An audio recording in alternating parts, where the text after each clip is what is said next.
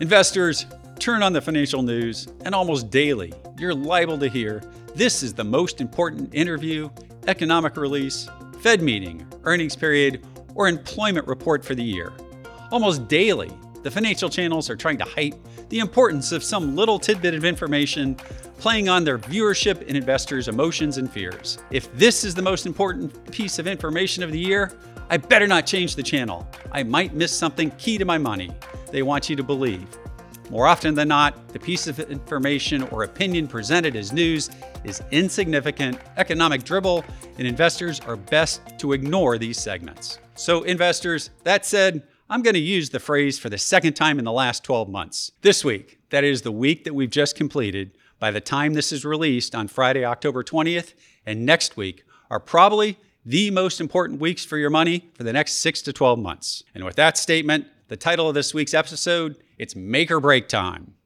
Please take a moment to click on both the subscribe and notification bells so you'll be alerted when our investment team uploads our latest content. Or better yet, give our Oak team a call at 877 896 0040 to speak to our team and set up an initial consultation with an Oak advisor to discuss your financial situation. Post the strong first move in the overall stock markets into mid-July, the broad markets, as measured by the S&P 500, have been trading down in a very normal seasonal fashion, just as our investment team laid out back in late June in our Oak Harvest video titled S&P 500 4300 it's summertime for a break. Here's a chart of the S&P 500 since last October 2022's low. You'll see the overall market has gone nowhere since mid-June of this year. Zooming out farther, the overall S&P 500 has been flat for 2 years now since June of 2021. Viewers, this dynamic is not unusual for the stock markets. Well, we've now entered what is historically the sweet spot of the seasonal calendar for the fourth quarter rally. Believe it or not, I've had October 17th and 18th through Monday, October 23rd, circled on my calendar since October 2022. Yes, for over a year. Yes, investors, like it or not, seasonal stock moves have been a real thing in our markets for years. Regardless of how much it's advertised, it continues to work most years. I think it keeps working for a few reasons. First, earnings and earnings growth in our economy and the S&P 500 tend to be seasonal, with the middle of the year showing little or no growth and the end and the beginning of the years accounting for almost all earnings and economic growth year to year. Why? Because America is largely a consumer economy, and about 70 to 75% of our economy is consumption of goods and services. Investors, we tend to consume more seasonally around the fourth quarter and first quarter of the year, taking the middle quarters off more for our jobs and fun. Those patterns show up in the earnings levels and growth rates of most major stock indexes. Take a look at the quarterly S&P 500 reported earnings and forward estimates compiled by Bank America from the first quarter of 2023 through the fourth quarter of 2024. Investors, whether these forward estimates prove accurate or precise down the road, we don't know. But we do know what's happened already in 2023. It's interesting to note that the earnings growth estimates for already reported second quarter of 2023 earnings were down minus 6% year to year. From its July peak post second quarter earnings, the S&P 500 has fallen almost exactly 6 to 7% in line with reported earnings decline.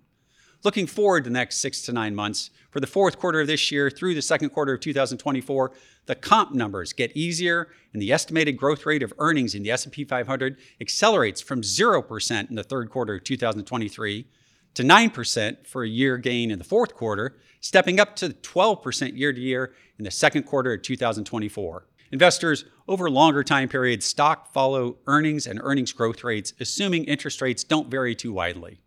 This earnings acceleration would support a strong seasonal fourth quarter 2023 through first quarter 2024 rally. Again, take a look at the monthly seasonal returns for the S&P 500 from CFRA and the daily, yes, daily average returns since 1945 from Merrill Lynch. Earnings and earnings growth rates in our economy tend to be seasonal, and so do stock market returns in large US indexes.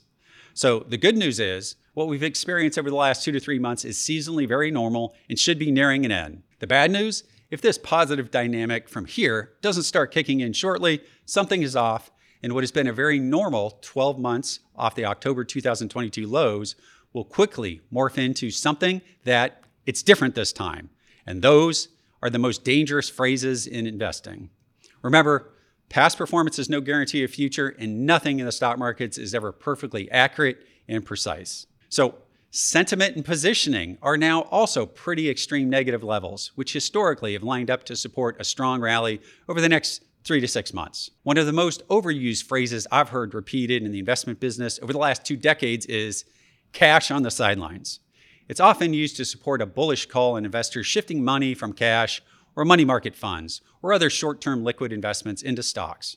Folks, I look at reams of data, and it's almost never been proven to work as a good short term timing tool. But with that said, I might have found a chart that supports this position at least for the next six months. Once again, past performance, no guarantee of the future. But this chart does say investor optimism is not high. This is the allocation of Merrill Lynch private client base that is in short term cash and substitutes. It's now reached over 15% of their allocations, levels only reached during the depths of the great financial crisis in 2008 and the COVID-induced bear market in the first quarter of 2020. More broadly, turning away from just Merrill's client base, with the S&P 500 minus 6.5% off its high, investor sentiment as measured by AA bull and bear surveys and hedge fund positioning measured by short interest in NASDAQ stocks has turned much lower in only three months. This has historically been a good contrary indicator that's nearing a better buy time in the overall market than a sell time. Take a look at the rolling two month change in AAII bearish sentiment. It's tripled since the July highs in the S&P 500 and doubled in the last month. It's accelerated negatively as fast as it did during the Christmas 2018 market bottom and close to the rate at the COVID lows in March of 2020. Take a look at additional sentiment chart measuring the put call ratio. I spoke about this one last week. As one can see, this ratio has quickly approached levels that, except for the COVID lows in March of 2020 and year end spike in the ratio in late 2022, mark coincident short-term bottoms in the S&P 500. Investors, I'm going to leave you with a few more charts that all triangulate to the market finally being set up for a quite normal and quite strong year-end rally. Take a look at the market breadth chart from Steve Suttmeier at Merrill Lynch the breadth of the market has gotten so bad now that historically it's good.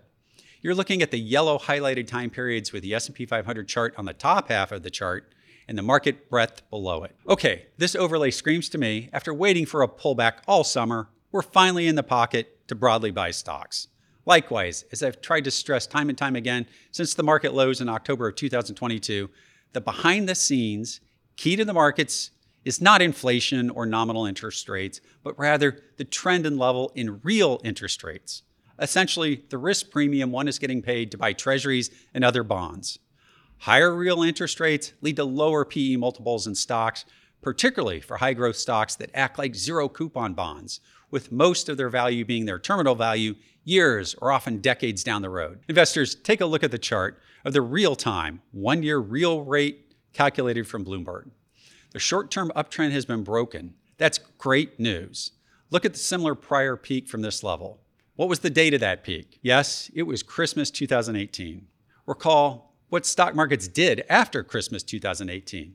Yes, they V bottomed and they vaulted higher for the next three to five months as the Fed walked back some of their overly hawkish comments and tone. The markets exhaled and rallied against the backdrop of negative calls for further market weakness.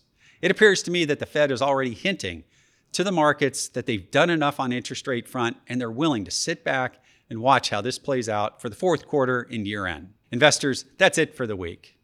After waiting for three months, the market has pulled back and volatility has spiked as our team expected. We're finally in the very important time for the markets in both price and time. The pullback has created some value across the markets and things should be looking up for the rest of the year. At Oak Harvest Financial Group, we manage broadly diversified equity portfolios that balance risk and reward for our clients.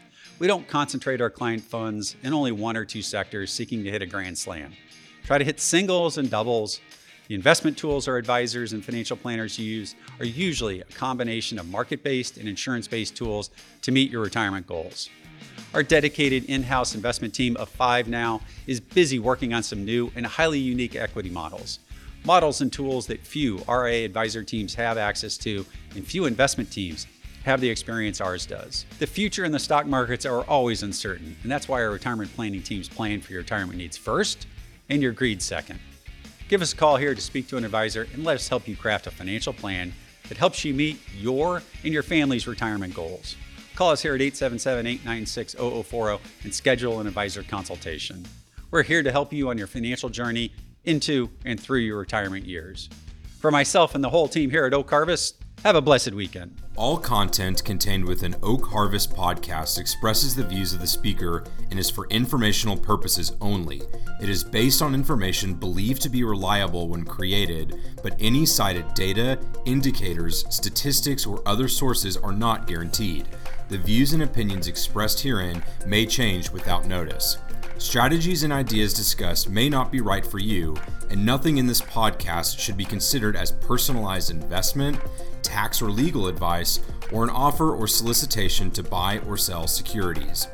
Indexes such as the S&P 500 are not available for direct investment and your investment results may differ when compared to an index. Specific portfolio actions or strategies discussed will not apply to all client portfolios. Investing involves the risk of loss, and past performance is not indicative of future results.